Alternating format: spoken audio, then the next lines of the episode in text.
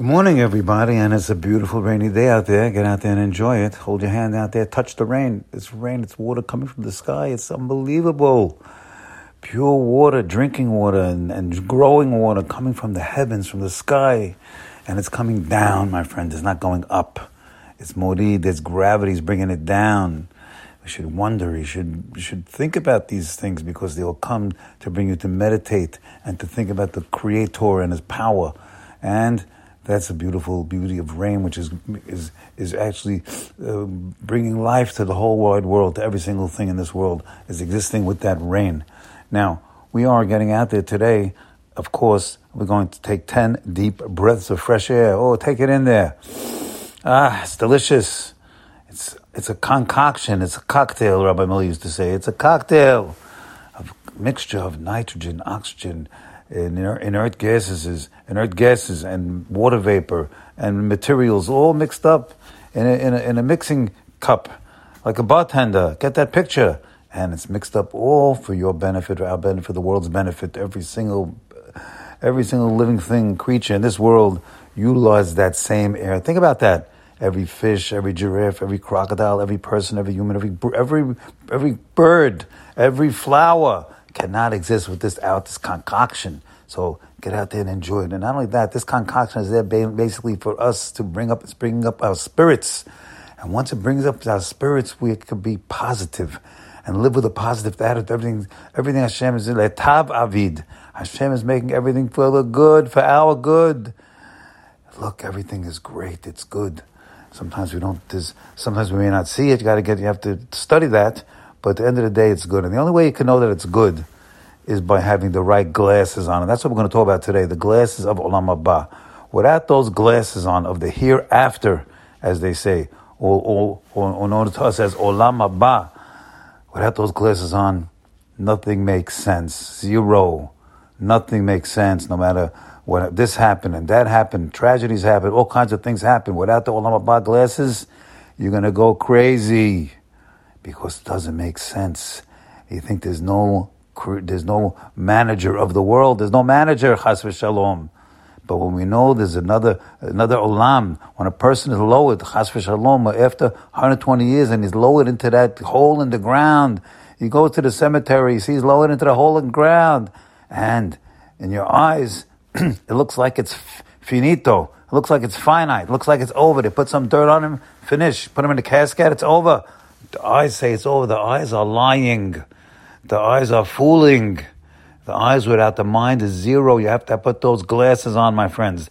The glasses of Olam Haba, the glasses of clear, happy glasses. And that's what we're going to look at today. Happy glasses. Olam Haba glasses means that there's uh, something beyond. It's eternity, eternal.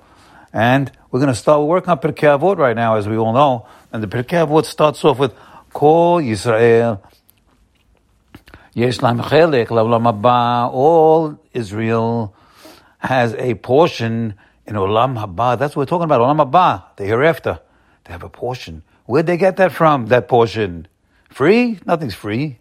They got it. Actually, we got it. It's an it's an inheritance from Abraham, Yitzhak, and Yaakov. How about that, my friends? We owe them for Olam Haba inheritance. We got it. Rabbi Miller used to say like this. He said, You're getting a key in your hand when you're born. You got that golden key in your hand. But make sure you don't drop the key. Don't drop that key, my friends. A lot of people out there have dropped the key. They've been lost. They got lost. They lost in the in a, and they've been, they've been swallowed up. Don't lose that key, my friends. So over here, we're learning about the great fundamental principle. Kol Israel You have to know that Olam Haba, the hereafter, the world to come, is akin to the create to to the belief in Hashem Himself. It's the second next most important belief there is.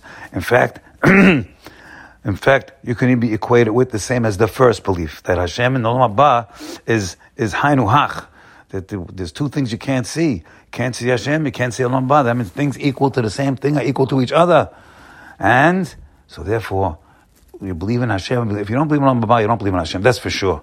If you don't believe there's a world to come, if you don't believe there's retribution, you don't believe there's sachar and onish, that there's reward, and and and the opposite, you're not going to see it in this world. Then you don't believe in God. God's not, then, then there's no God in the world. So, but we all believe that. We're all believers over here. And I just want to leave you one more thought, because it's an important one.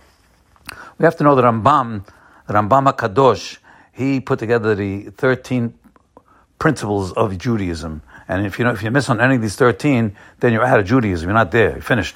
So, so, uh, and these three, these 13 have to be studied, looked at, and, and, and, and digested, and, and, and, and, and, and lived with. So, but one of them it says you have to believe in Techiyat Hametim, the resus- re- re- resus- resurgence of the dead, that the dead are going to come back alive.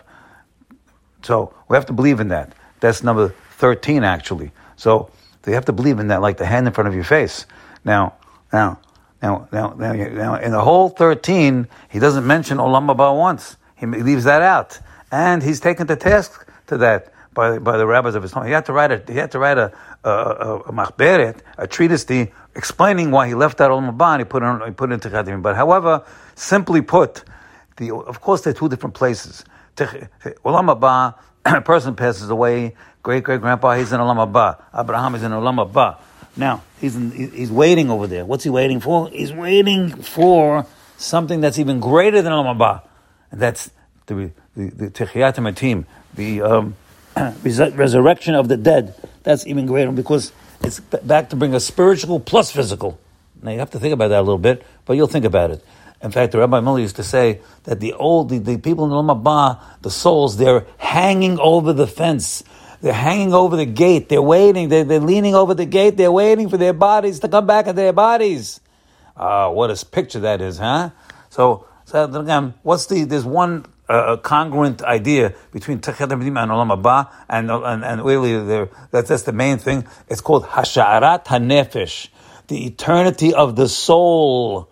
So Rambam, when he mentioned Olam Haba, but he didn't, he mentioned Hametim, excuse me, but he didn't talk about, all he didn't mention Olam Haba, the, the hereafter, talk about resurrection, really the, it's the nekudah, the point of contention is the same. And that is the, the eternity of the soul. Neither one can be destroyed because Hashem cannot be destroyed. He's forever, and so will we. Have a great day. Bye.